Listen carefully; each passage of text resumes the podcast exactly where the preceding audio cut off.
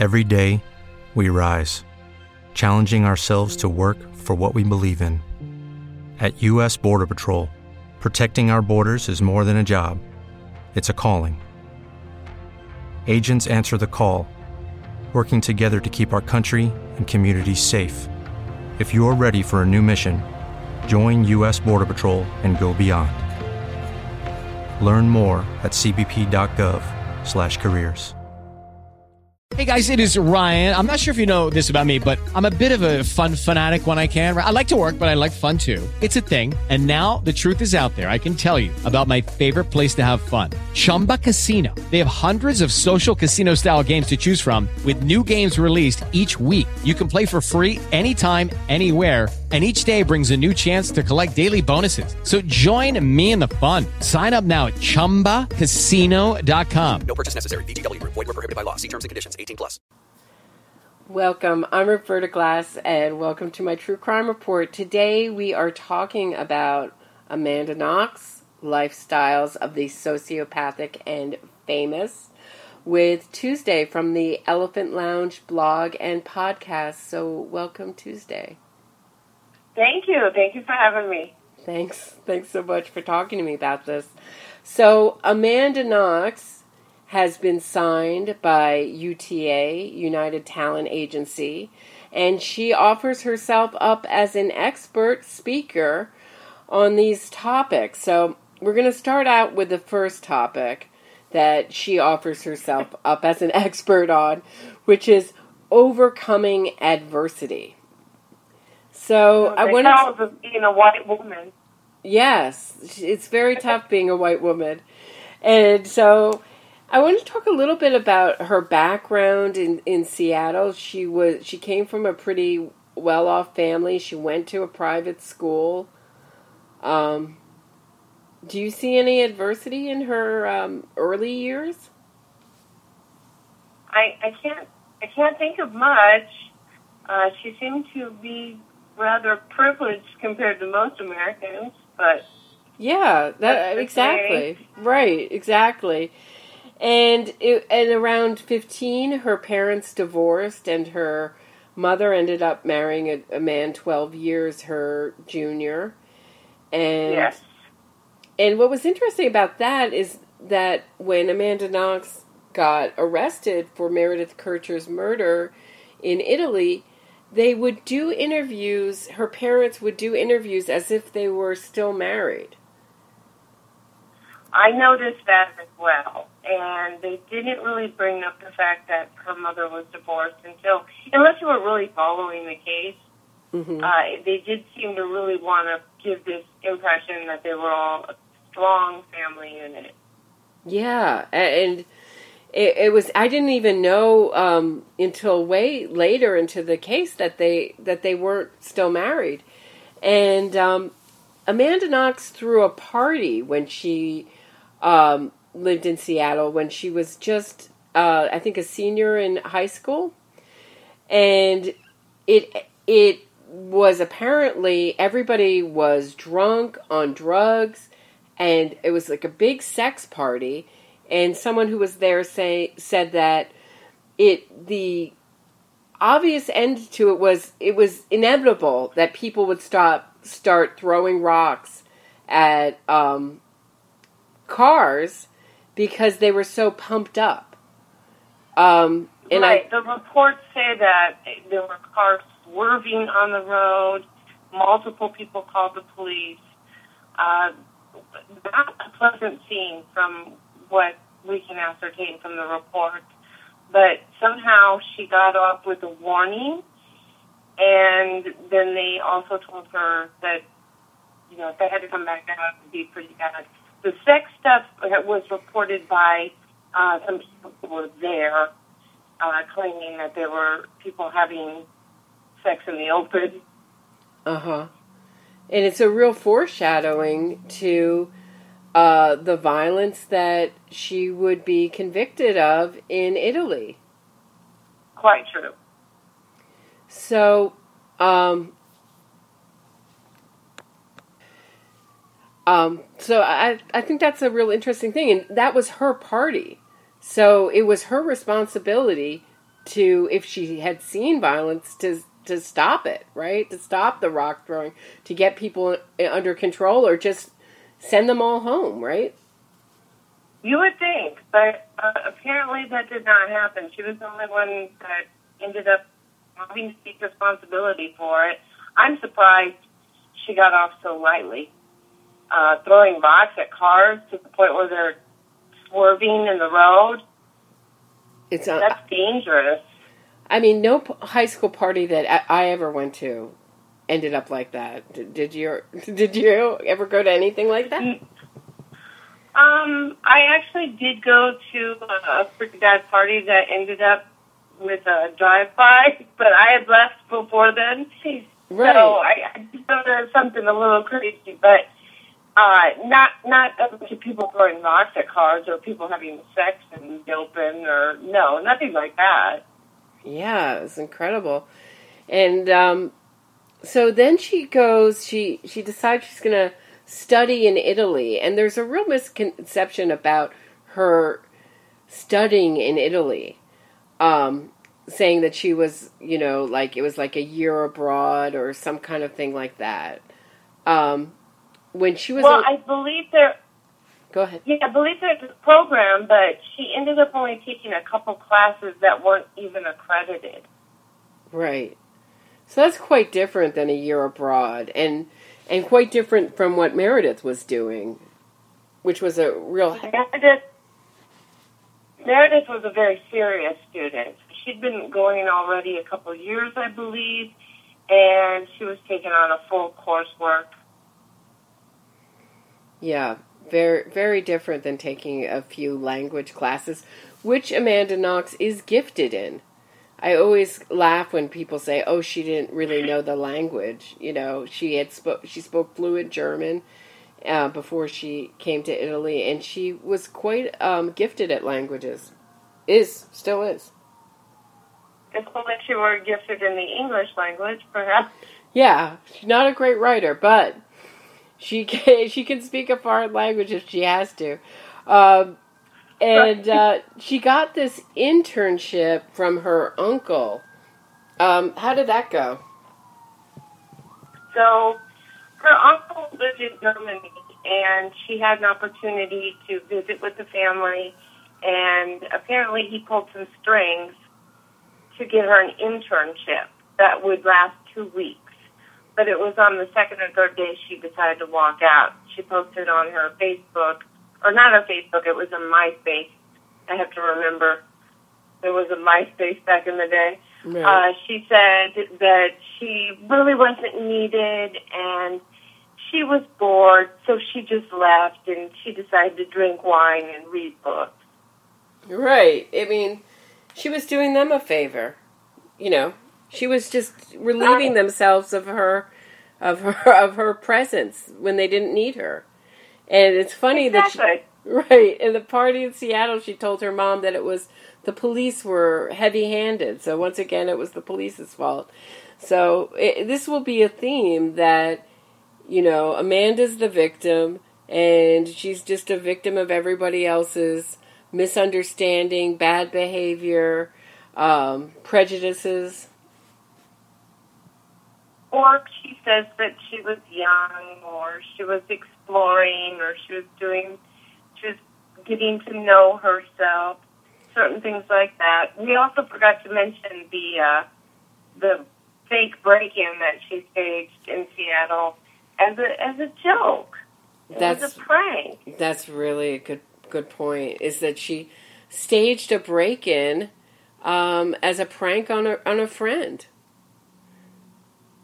I don't know where you're from, but we don't do that in the Middle East. Yeah, I don't think I've ever pulled a prank on my friend in my life, but I may be I, that may be an unusual thing about me. But I'm not Well, I'm much of a prankster. Well, you think about pranks, you think about silly string, you think about, you know, shaving cream, or you're sleeping and your hand is in warm water, or something like that. You don't think about scaring the holy living cow out of somebody to where they're uncomfortable in their own place where they live. Yeah, very interesting. And strangely, with Meredith Kercher's crime, it was determined that there was a fake break-in in the murder of Meredith Kercher. So it's just interesting how these kind of themes started very early.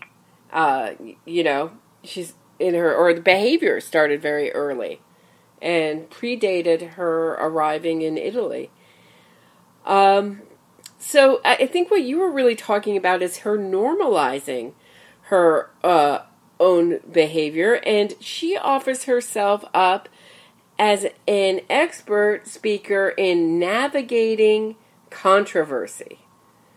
So, Right.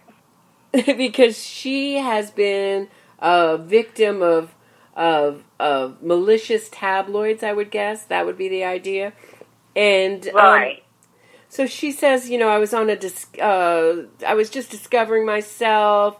I was sexually free, not sexually, you know, loose or something like that. Or I don't know what was she said to Diane Sawyer. Do you remember exactly? I'm, I'm trying to remember. It was like the sexual discovery or something along those lines. Uh, all of the flamboyant stuff that you would imagine her to say. right. But the navigating controversy, I mean, this should be given to the PR team, I would think, because they're the ones that helped her the most. Exactly. Hire a, a pay a million dollars to Gogerty Marriott, and you will navigate controversy quite well. Right. Step one, hire PR. Get a million dollars. Step one. Find a million dollars. No problem. Ask dad. No problem. And then pay them if you get arrested for for. Play the victim. And that's another thing where she says it could happen to anyone. I am you. You know?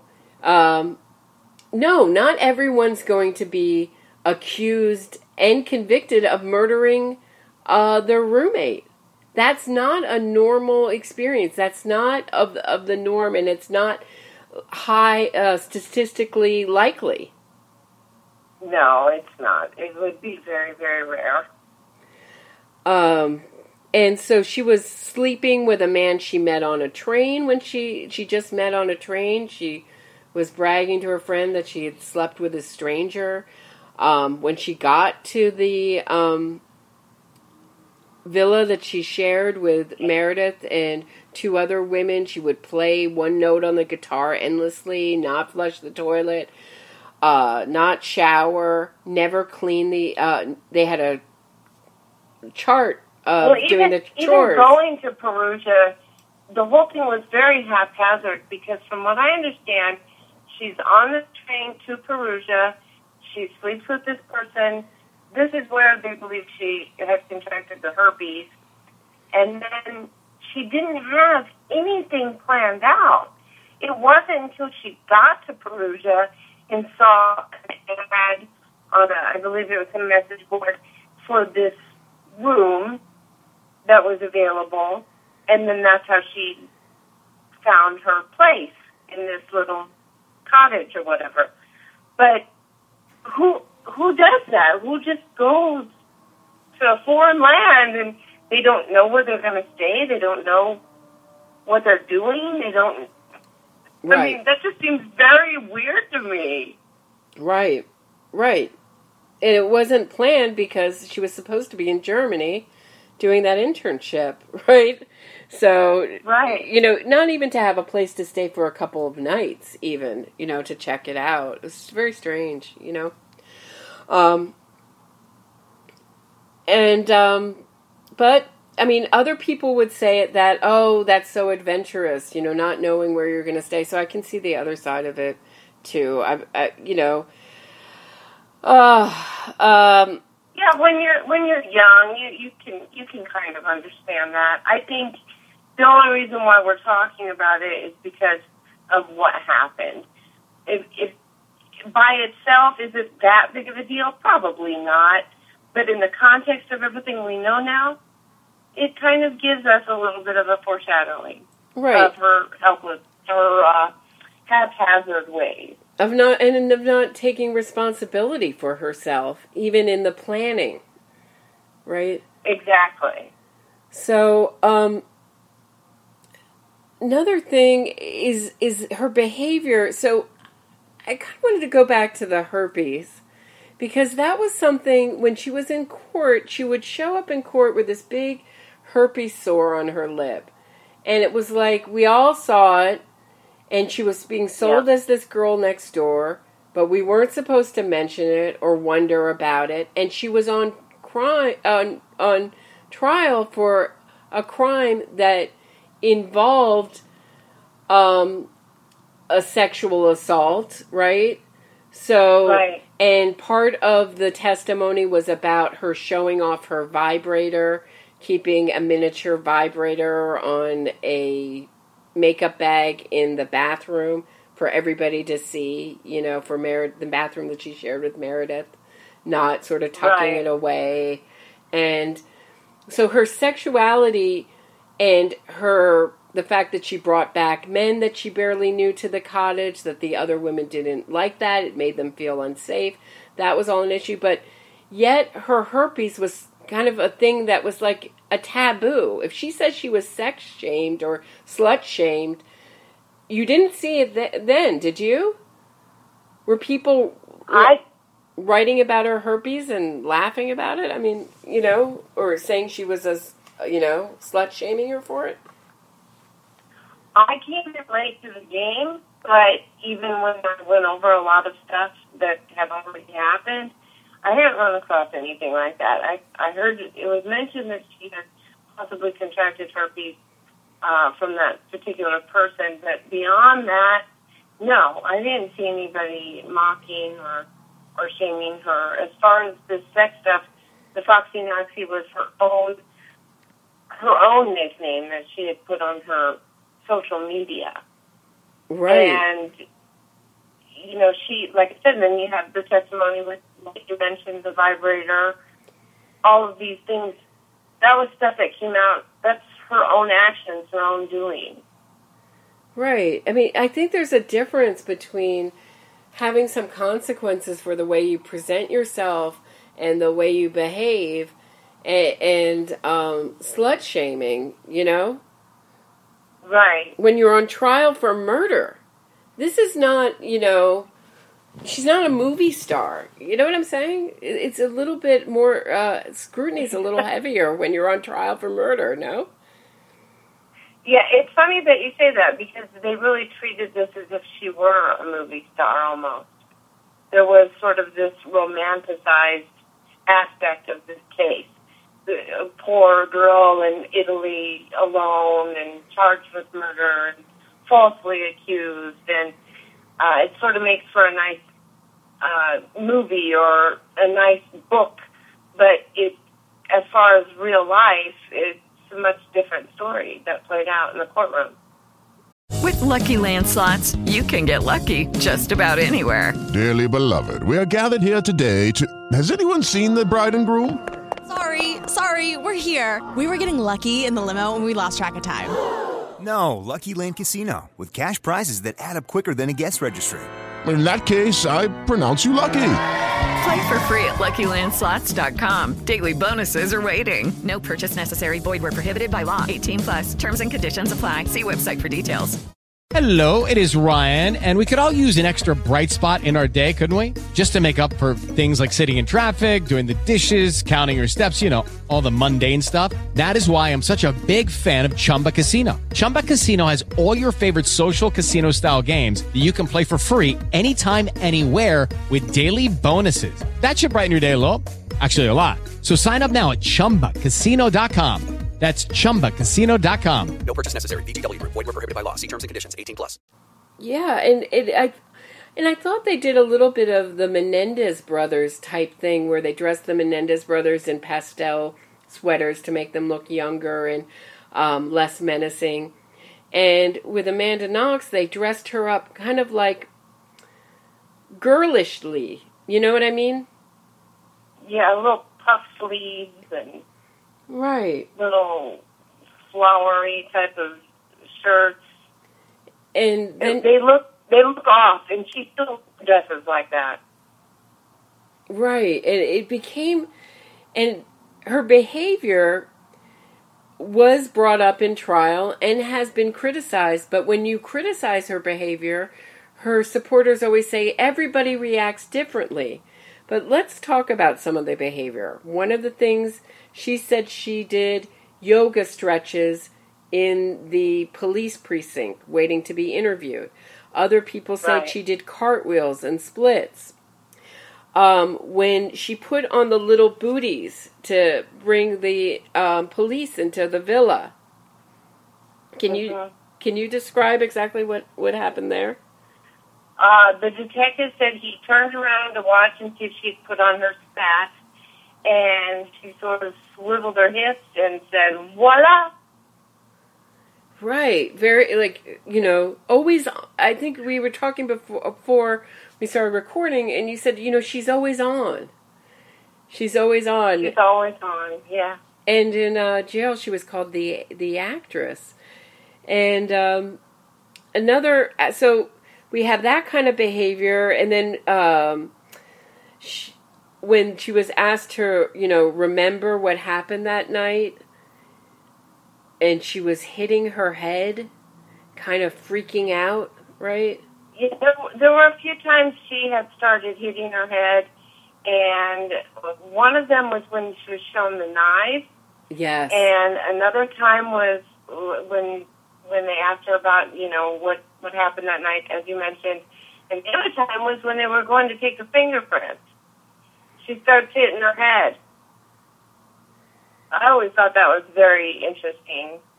Very interesting. So, um, and then we have the the cold Amanda, which was she told her her friend said um, her other roommate said I hope Meredith didn't suffer too much, and Amanda said What do you think? She bled to death. Of course she suffered, Right. type thing. So the and the cold Amanda that didn't go to the memorial, the whole town was at the memorial service. She went off with Raffaele eating pizza, right? Right, and I, that's the one thing that really always bothered me was not even being able to show up to the memorial service. As you had stated before, uh, Scott Peterson even went to his wife's memorial service. Of course, he called Amber Frey and told her she was not there, but at Right. least he at least he went. You know, uh, no, I always thought that was very odd. And then there were times where, even like at the trial, she would say stuff. Well, you know, in the end, I really only knew her a month, and I just figured I, I needed to answer some questions and get on with my life. That is Right. cold. And the other very cold thing she says is it is it could have been me. My roommate was murdered, and it couldn't be me. Right. It could. It was me that I. I almost got murdered. It wasn't that she that my roommate lost her life and suffered terribly. It could. I almost could have been. I could. It could have happened to me. Yes, It could have happened to me. Yes, it's very human to to be afraid for yourself, but I would think that what would be on your mind is the suffering and the loss of someone you knew, right? I, I mean, I, I'm telling you, it's it's it's hard to say what any of us would, would do in certain situations. I understand that, but it's just very telling about where her mind is. It is always on Amanda, and nobody else. And we see this with every little thing that she says and does. It always comes back to her. Isn't isn't that the truth? I mean, it's. I think we're gonna touch on that more as as we as we move on um, to all the expert things that she's an expertise in now, which is so interesting. You know, you could, and UTA is not a small agency. You know, among the other speakers are people like Ben Shapiro, Cenk Uygur. I mean, uh, Danny Glover. These are some of Yeah. the other speakers that UTA represents. So, and you could really see that she is being pushed in the media.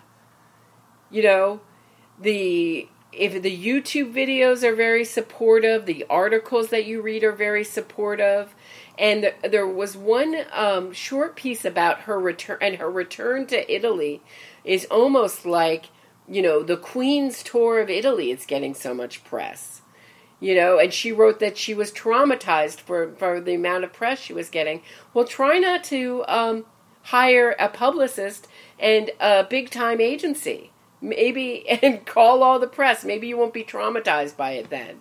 Do it quietly. Right. I why I I'm still at a loss for why she would go back to Italy. I mean, after all, they tortured her, they starved her, they threw her in prison, they didn't give her a fair trial, they just left her to die, and then they finally got it right, and then she wants to go back. Somebody help me out here. That is completely incongruent. Right. I think she really wants to go back because she wants to make a career out of being Amanda Knox. She tried a career as a journalist. Um, even her pieces for, uh, you know, the print journalist. Then she was a kind of an anchor for Vice with Broadly, where she interviewed Amber Rose about slut shaming, and that. Mm-hmm. And you brought up the most interesting uh, part of that interview was when um, Am- you said that when Amber Rose. Can you elaborate on that? When Amber Rose sort of thanks oh, yeah, her for Amber her. Rose kind of turned to her in the middle of the interview and said, "You know, you really helped a lot of people, and your story helped a lot of people." And Amanda immediately just her face changes, and you can just see that. Yes, I know. Uh, poor me. It, it's like she's always on to to a certain degree, and you can just see the the happiness that she feels about talking about herself. And you just kind of have to see it to believe it. But if you've been around enough people and you know how people react to things, you recognize it and you see it in Amanda. And it is very evident in this interview because now, you know, instead of Amanda being the interviewer, sort of Amber Rose sort of almost takes control over that for a moment, and Amanda is able to embellish a little bit on her on her story. Right, because she's very comfortable being the subject, but she's not very Oh, yeah. comfortable being the kind of staying in the background and and asking the questions. That's you know I think very uncomfortable because I think her interest in other people is very very uh, Shallow. sli- shallow to slight. I think I said before we started. Everybody, everybody is not me to Amanda Knox. It's her interest Right. is in her favorite subject herself, and everyone else is not Amanda Knox and has not suffered the way she has. Is not as interesting as she, and is just taking you know taking more oxygen from her. And it was kind of interesting. I saw some also the Tess Holliday interview, and that is when you can really see how how awkward she is as an interviewer, and just the situation alone. Like I'm Tess Holliday, I'm this um, plus size model who um, you know, whatever you can say about Tess Holliday's career, fine. I'm a controversial figure. Hi, I'm Amanda Knox. I'm a controversial figure because I was convicted of murdering my roommate in Italy. And I only got off on a technicality where they agreed that I was there the night of the murder. I washed my roommate's blood off my hands, but we, they weren't just so sure about the DNA evidence, so they just let me go. I mean, what? Right. What? Right. It's like I'm famous for causing controversy from, you know, something I'm doing. You know, I, I something, you know what I mean? Something that at least takes some kind of I, I don't know how much modeling talent modeling really takes, but whatever. Whatever to make yourself Right. a, a figure. And then uh, there's Amanda Knox and you can tell she has no interest in Tess Holliday and no compassion, you know, for her at all. For her for the for her the criticism that she's received. because nobody Yeah, has she- it as bad as Amanda Knox. Yeah, she goes through the motions, and if she's shown up, then obviously you need to accept that. Yeah, and it's really interesting, you know, when you try to um, do these careers that are, are based on just for someone like Amanda Knox, that's based on uh, you're not just a controversial figure, but you're a dark figure. And so much of the um, conversation with the people that I that I meet um, who are asking me about true crime. Well, oh, Amanda Knox always comes up like, uh, oh, what do you think of Amanda Knox? She really gives me the creeps. That's always the reaction. It so- is. It is. Even if you go on YouTube and look under any of her videos, you'll see she's got her supporters. Don't get me wrong, but a lot of people immediately say there's something off, and a lot of it has to do with the, the words that she chooses. Good point. And that uh, that's why I wanted to talk about that statement analysis stuff. And uh, there's, there's a few blogs that do a wonderful job breaking down like her statements, the certain certain statements that she used in her uh, declaration to the to uh, police that night. She was finally said, and she says stuff like, I'll, "I'll read this. This is an example." I have been told there is hard evidence saying that I was at the place of the murder of my friend when it happened.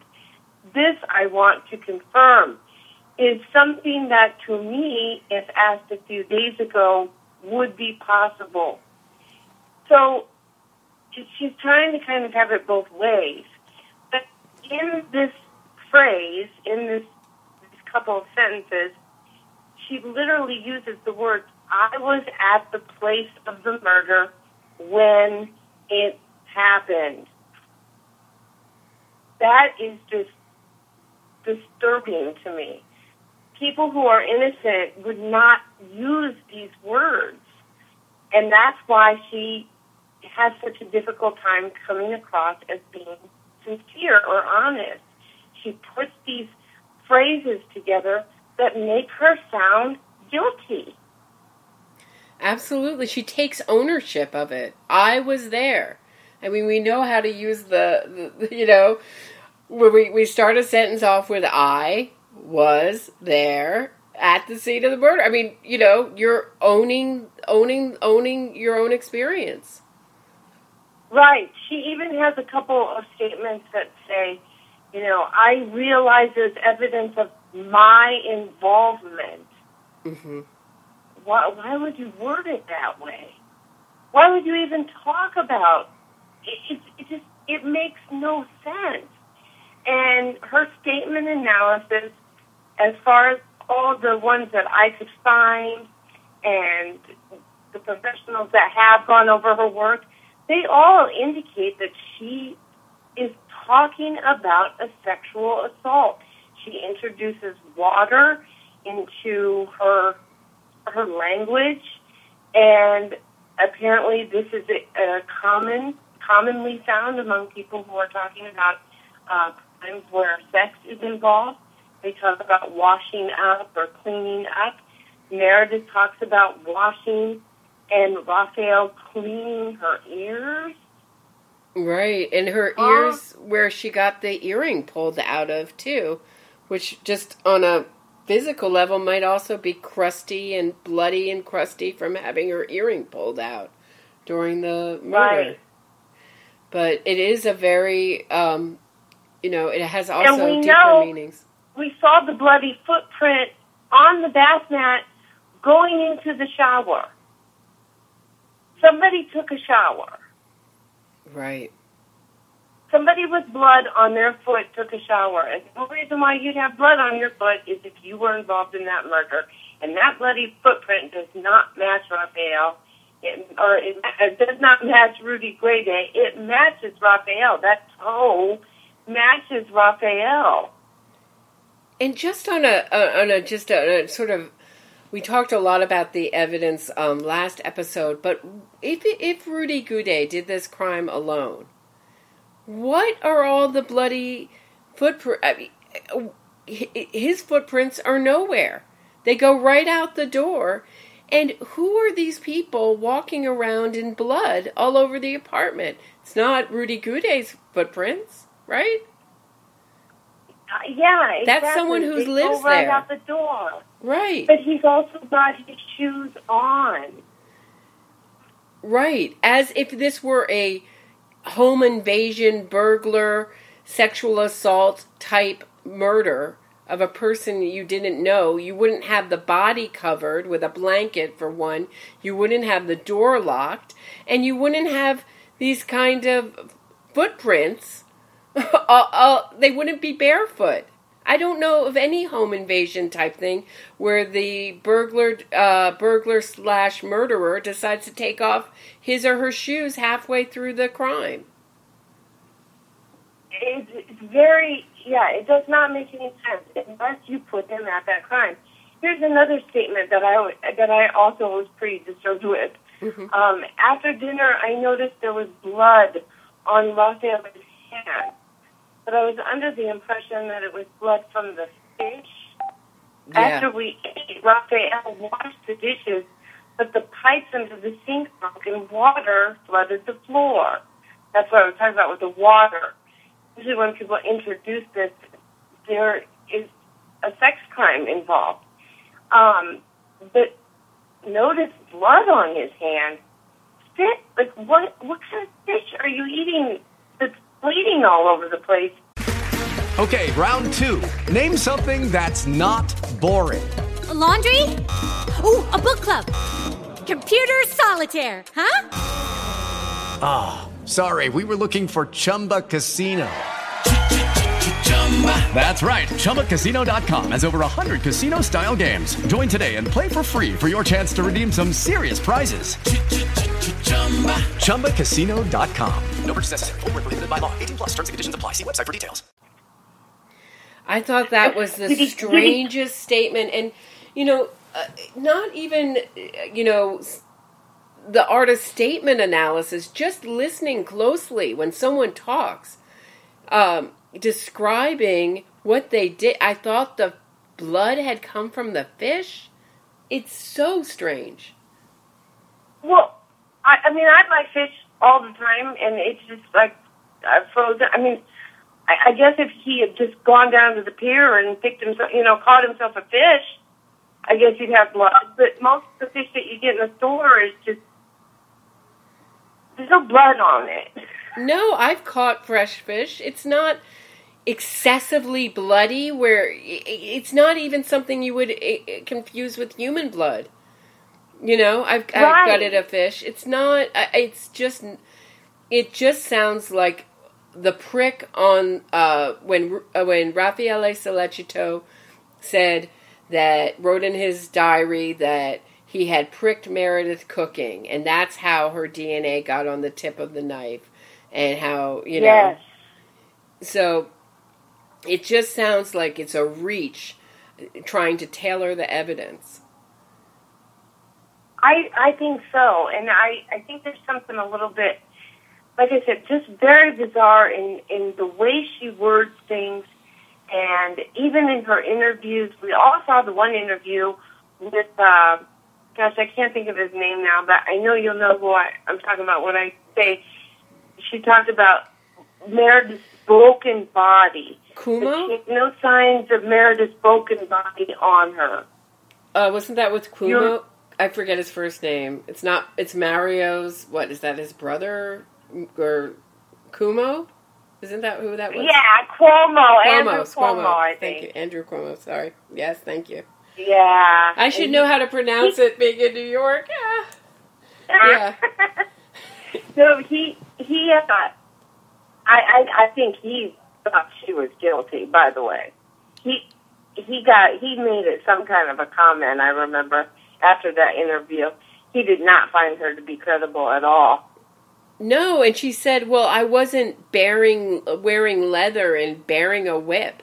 And then there's an article comes out years later about her home in Seattle, how she's having, um, you know, uh, be, what do you call that? Be an Airbnb people over for fifty bucks a night, and guess what's on the wall?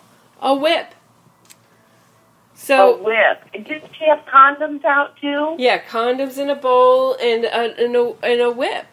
And there was a blind item, and obviously, with you know blind items, when they um, people were guessing, the guess was Amanda Knox about a boyfriend and a notorious woman who you know um, was notorious for you know doing something. I don't know how they put it, but basically sounded like Amanda Knox being pimped out by her boyfriend uh, for uh, you know sexually prostitution. Prostitution. Yeah. So, and that was interestingly that was taken down off of Crazy Days and Nights. So you can't find it there anymore, but you can find it on the AGC web pages, which solves um, blind items. It's a whole. I'll, I'll Oh, put it in. I'll put it in the. I'll put the link to it in the description of the um, this this uh, episode, and people can look at it and make um, what they will out of it. But it's just interesting that if you don't want that reputation, Amanda Knox, don't present yourself that way. Don't put a whip on the wall and invite journalists over into your home. Maybe take it down and put it in the closet. You know? Yeah, I don't. I don't think she's like any. She seems to like have no self awareness of her oddities. And I, I was telling you earlier, you know, I myself consider myself to be a little bit of an oddball, a little eccentric, a little weird, but I'm aware of it. And so when people ask me about something, like why I did something or why I reacted to something the way I did, I will gladly tell you, oh yeah, I know, I'm a little goofy. I did this because of this, or yeah, I know, I, but I'm aware of it. People who are a little upbeat or a little goofy or a little eccentric, we are aware of our weirdities. We understand this. Amanda acts like there's nothing, like she, she doesn't acknowledge anything she's done as being weird.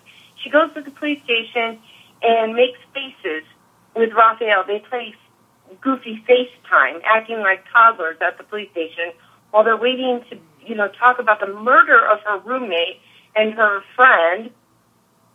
Uh-huh. Her, everyone else is sad. Everyone else is crying and upset and, and you know, worn down. And Amanda is playing footsie with her boyfriend. Right. And, you know, I, I really didn't get the full weight of that until I started going to court and walking into a, a courthouse. And which I assume I, I've been to a police station is, I know, a lot like a police station.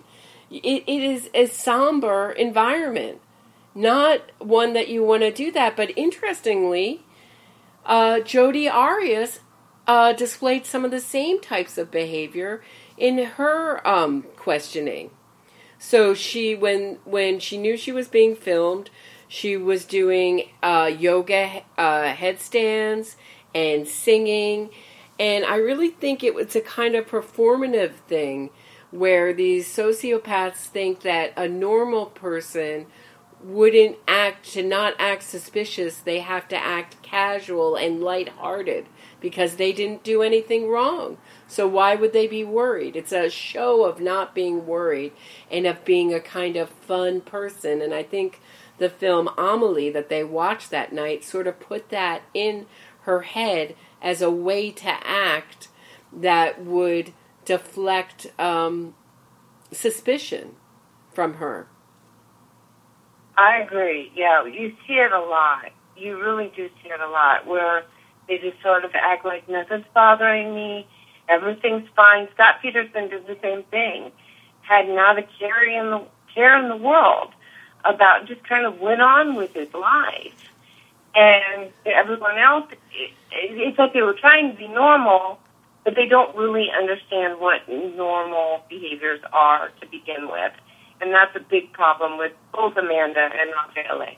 and Chris Watts too was like arranging plans to sell the house. Called the school like, "Up, the kids aren't coming back." Uh, well, you think they'll be back next semester? Nope, they're never coming back, or whatever. You know, didn't think anything of it. Just you know, getting on top of business. Had no clue, you know, of, of the of his own behavior. So there's also she can't. My point really is that she can't. Even if you are eccentric, there you have a kind of uniform personality. Either you're the lighthearted Amelie, or you're the cold, shut down person who won't cry at the funeral, or you know, or you're you know whack. You know what I mean? It, it, and it's always in the Yeah. spectrum of normalized behavior, and we're always saying everyone reacts differently as a defense for people who are accused of heinous crimes. Right. They're You know? actually guilty. You know what I'm saying? Rarely do you know? Rarely do we ever hear this come up in any other context. Everyone reacts differently. You know, Right. Right. maybe after It- a it- it- death, but I, I don't know. Maybe after a death, if someone's criticized, I don't. I don't know. But not not not in this intense kind of art, kind of dismissal of human behavior. Nothing that they do means anything. Uh, it, it doesn't matter. All that matters is, you know, whatever whatever evidence they want to point to. Right. The critics would uh, obviously.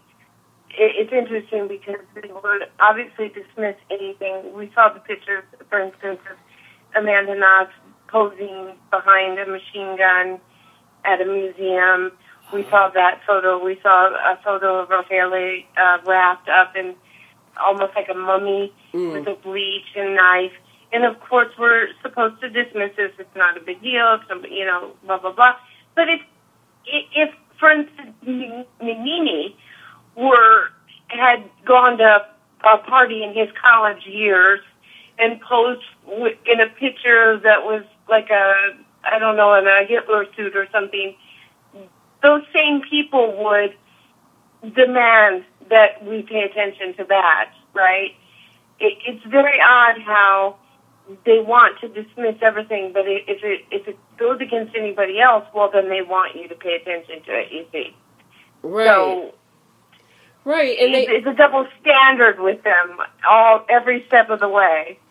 Right, and, and even your disbelief in uh, Amanda Knox, who's a convicted perjurer, makes you somehow a bad person. I mean, just all you have to do is look at my iTunes reviews, and the fact that you know I don't believe her or believe another person who was convicted of of a of murder makes me a terrible person. My my outview is, is my outlook is terrible. Right. I mean, it's it's it's very interesting. You're absolutely right. If there was a picture with Mignini, like there is Amanda Knox behind a machine gun with a Nazi within, we'd never see the end of it. Hear the end of it. See the end of it or hear the end of it. Um, and so I think we're still in um, the second thing. Are we in forgiveness and empathy? Apparently, Amanda Knox Yeah. is. We're, we're in this. She is a expert in forgiveness and empathy, and yet she says she feels badly for falsely accusing her boss Patrick Lumumba of killing Meredith Kercher and letting him sit in prison for two weeks before he found a way to get himself out, not Amanda Knox. And for and yet she's never paid him back. And forgiveness starts with an admission of wrongdoing and saying you're sorry, and that's the beginning of healing, right? Our whole legal system is based around that. I, I think for most of us, her forgiveness uh, seems to be misplaced, and this goes back to even what I was talking about before in her statement analysis. There's a point during her statement where she says, "I was hit. I was hit in the head, but I understand that the police are very upset and they're very stressed out." Uh, this is again totally incongruent, totally out of place with the context of what's going on. If you're hit by the police, the last thing you're going to do is make excuses for them. You're going to be rightly upset and angry. Uh, they didn't, especially if they didn't ask for, you know, to, or, or admit that they did anything wrong and ask for forgiveness. Why would you make an excuse for them and turn around and say, "Oh, I understand under stress"? It's very misplaced. She's trying to make herself look like the big person. That's right. She's very good at putting on a show. And you see that a lot in people who have found a way out of their convictions will say, I'm only looking forward. I'm not angry at the person that falsely accused me of the crime. Or, uh, you know, the West Memphis Three, they're not mad at, at, at Jessie Misskelley for for confessing everything multiple times. You know, they're not Yeah, mad. good call. Even though they spent 18 years in prison, they're not mad. You know, but it's just not the way human beings, life on planet Earth, is like, how, and the way human beings act. Right. And, and it's funny because she's not, you know, she understands that the police are under stress and all, but, you know, don't call her a whore. Don't call her Foxy Knoxy. Right. right. Exactly. Oh. She gets upset at the weirdest things. And she, and yet the Kerchers, she forgives them for somehow having the false idea that she killed their uh, their daughter. But she, Right. and they don't. The Kerchers have asked Amanda Knox not to talk about Meredith, to not talk about the crime, to basically exit slowly out of the spotlight. You know, gracefully, and yet Right. because basically they're asking her not to make a career out of being, uh, you know, a, a convicted murderer, uh, right? Uh, or whatever. Exactly. A convicted murderer that got off on a technicality. I mean, that's just the fact. Well, I think they're offended by the fact that she's trying to position herself as a victim, and her victimhood is more important than the actual victim that suffered a horrific death. That's what's so insulting about the entire thing. And do you think that some of this is that we can imagine being in prison, um, and yet we can't imagine what it's like to be um, choking on our own blood, losing consciousness, knowing that we're going to die as we listen to Amanda Knox and Raffaele Sollecito lock us into the room and, you know, with our cell, taking our cell phones? I mean, is it harder for us to imagine uh, Meredith Kercher and the suffering that she endured? Is it easier easier for us to imagine being in prison for a crime we supposedly say we didn't commit? Yeah, there's a cognitive dissonance where we don't want to go. A lot of times our minds just don't want to go that dark, and because it somehow we've convinced ourselves that oh, that's a reflection of you or something bizarre, uh, whatever excuse they want to make up. But the fact is, is I- gone over this a million times in my head, and I've tried to put all the pieces of information together, and I just can't make out a scenario where Amanda Knox is not involved. Right. And that's the bottom line. And whether you don't want to see her as somebody who killed somebody, she was there. Her Right. own words put her there. True. True. And there's no to say Rudy Guede did the whole thing alone. It, it doesn't match the the evidence where you have Amanda the mixed blood of Amanda Knox and Meredith Kercher in Filomena's room in the bathroom. Um, you know, it it just doesn't match Yeah. the, the the rest of the Somebody evidence. somebody held that girl down. There's 43 wounds. There's no way that was inflicted without a defense wound. Oh wow! I mean, we could have almost made, but yet she she constantly says, you know, I want to talk to the Kerchers. I want to, and then there's a very weird interview where she says, "What am I going to say? Hi, I'm Amanda Knox. Want to talk to me yet?" I mean, it Yeah. it's really, um, it inappropriate and chilling and insensitive. Those were the. That was the impression I got. she she does not have. I mean, it's very clear she just does not have empathy. That's how she comes across. And nowhere was that more apparent in the return of her adopted rescue dog that got returned with cut up paws in such a bad state that the um, animal uh, shelter employee wrote, I can't believe this. Amanda Knox just returned this dog that was in perfect shape. She can't adopt it for some reason, and its paws were all cut up and bleeding. No, I Who heard does that this- to an animal? This kind of gained some attention on social media. This was reported directly to the people. Did we get an, official news story, or was this something that was kind of covered up? Well, it was covered up, which happens when when um, you have a billion dollar PR team and an agent and uh, you know a whole a whole team behind you. But it did make Twitter. It did make the Twitter feed. So Yeah, that's just. and she didn't deny it. So you know.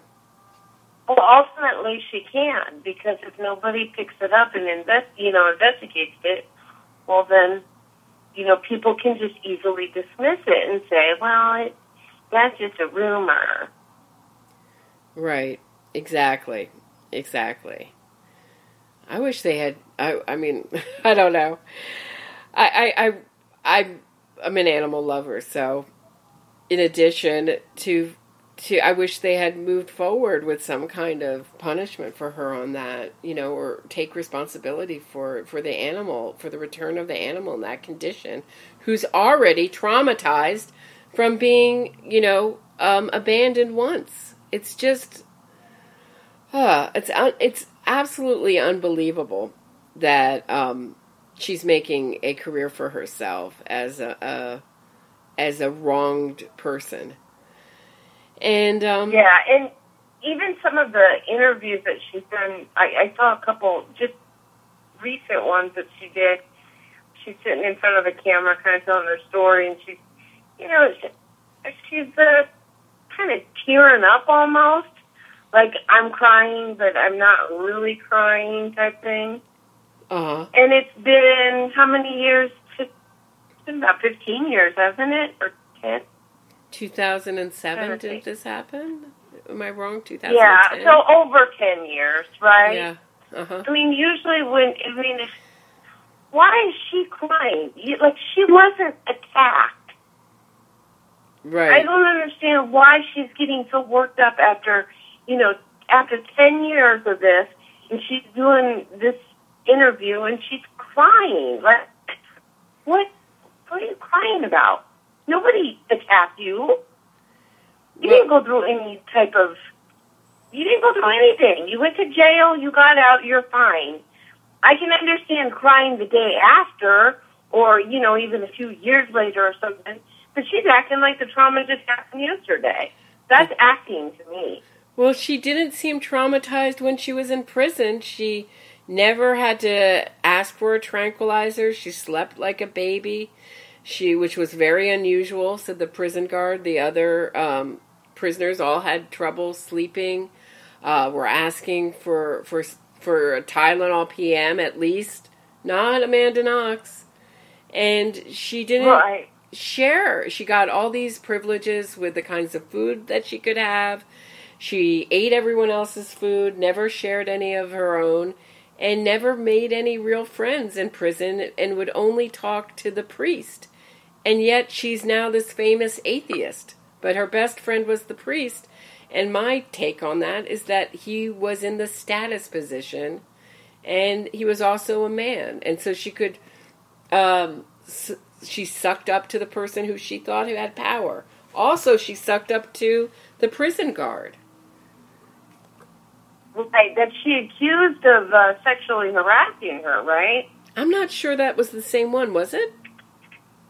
I know. I don't know. I know that there was one person she did. Oh, there was a woman that she talked to. Maybe that that's who you're talking about. I'm talking about yeah, the woman really who was with. interviewed, yeah, with for an article and said I'm very motherly, and all the um, prisoners kind of see me as a mother. But Amanda Knox was was like an ice queen. I could we called her the actress. We all saw through what kind of person she was, and it was, and also she had problems with hygiene in prison too.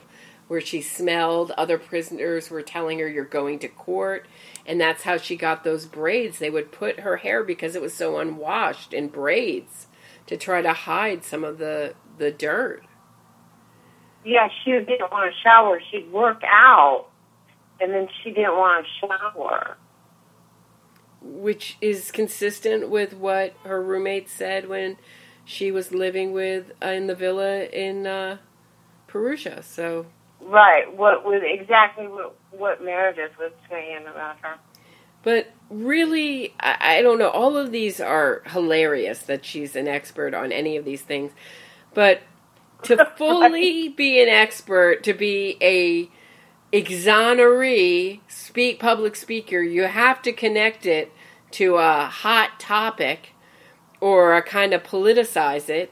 And for the great finale, Amanda Knox is also a feminist and an expert on misogyny. So, first of all, uh-huh. to be a feminist, you have to have some conception of sisterhood. And what has Amanda Knox done for women or any other human being, male or female, ever? I, I don't I don't know. I don't know. Either. I don't have anything. I can't think of anything either.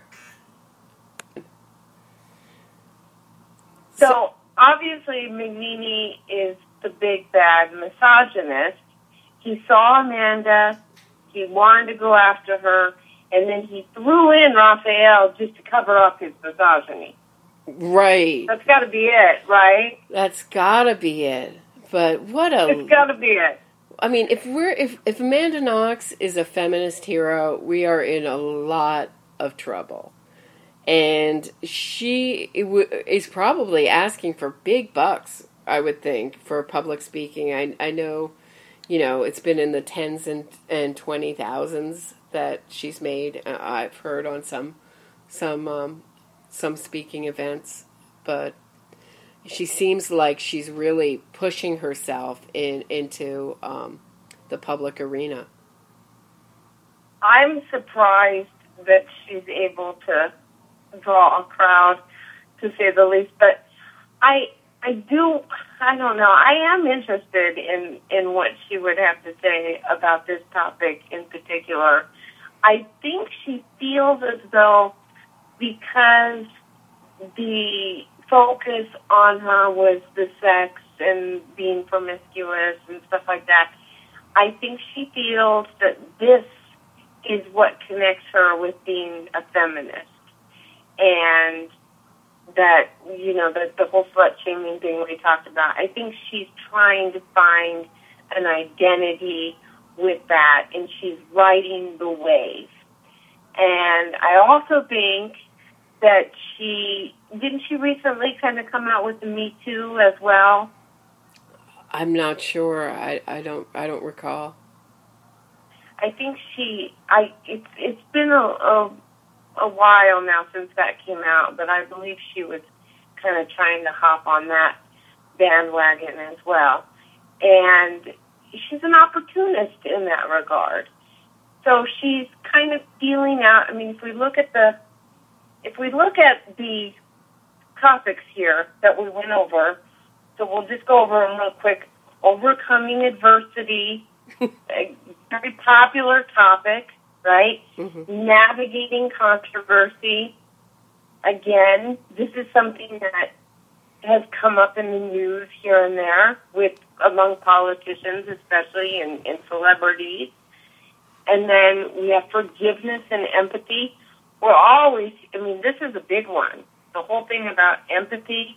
Mm-hmm. You have to have empathy. This is a big hot topic now. Mm-hmm. And misogyny and feminism. She's going to get into the politics. She's going to get into. She. This is where she's going. Is what it looks like to me. She's going to be running for. You know, some office. You think so? You think that's the future? I think that's where she's going to try and go. Yeah, because I'm look, you know, putting all this together and looking at all this and where she's trying to position herself in. Yeah, that's what it looks like to me. And as a critic of liberal feminism, she's really perfect for it. Because, in my opinion, liberal feminism caters to men, uh, looks for cookies for men. You can be as sexualized as you can, you know, objectify yourself and sexualize yourself as much as you want. And no one can criticize you for it, it you know, lest they slut shame you, you know. And um, Right. they also want to include men uh, as they want to even redefine women as to include men. So, um, and to include a uh, murderer where no one's allowed to criticize another woman in, in liberal feminism. What you you're not allowed to criticize any woman's choices, even if that choice is jumping off a bridge. And in this case, even if it's murdering your roommate, you can't criticize another woman. So she's really perfect for it that's their right. vision of sisterhood. so I mean, I she can uh, she can be and liberal feminists are if they're stupid enough to embrace her, uh, you know, that's the way it'll go down. But I also see we're also talking about a pattern just very quickly.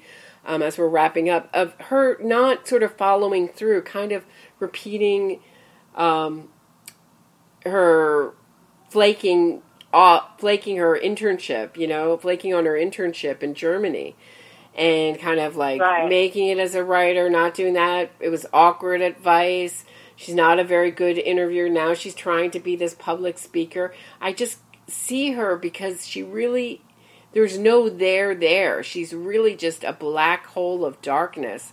So kind of looking to latch onto an identity and I wonder if it will if she'll ever be able to really make it work and also to continue she's also supposed to have a podcast talking about the truth about true crime to kind of have the real discipline and the um, drive to complete something like that even with a team of people behind her week after week Yeah, it'll be interesting because so far everything's fallen apart or it's been unimpressive. And she's had the support of a lot of different people, powerful people, people with money, uh, people who have the ability to, to give her basically anything she needs. She is extremely privileged. And yet, everything just sort of kind of takes a nosedive. Uh, you will hear about some project she's working on, and then it just sort of falls flat.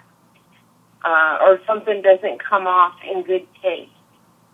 She's she just does not come across very well in her words, in her appearance, in her mannerisms, uh, nodding yes when she's trying to say no, I wasn't there. oh when Meredith was murdered, right that kind of stuff it comes across, and it's in practically every interview she does. Her mannerisms, everything just comes across poorly. And it's very interesting also that they interview her uh, for Seattle with her best friend at the time, who we haven't seen in years. Uh, at the time, it was Madison Paxton, sort of next to her to normalize her, to show her in the beginning of the documentary feeding her cat, to um, normalize her and make you identify with her, you know? But um, Right. without those props, she t- comes off as um, very, very odd. And even with those Yeah, props, Yeah, even with all that, it, it's just there's something off. It's in it's her. It's her, it goes back to the dead eyes. Those eyes are just they're not there. I could sit there and wave my hand in front of her, and she would just look right through. You know. Yeah, it'd just be interesting. Also, it's also a reflection on our culture, which is so surfacey. So, on the surface, without listening to her or knowing the facts of her case, she might look like the girl next door, depending on who you talk to, depending on how they see her. I know um, there's been a lot of different views of her appearance or how she comes off. Um, but to see if that will be enough, that kind of, if she can continue to keep up that image, if our culture is just slick and surfacey enough to keep it running. Who knows?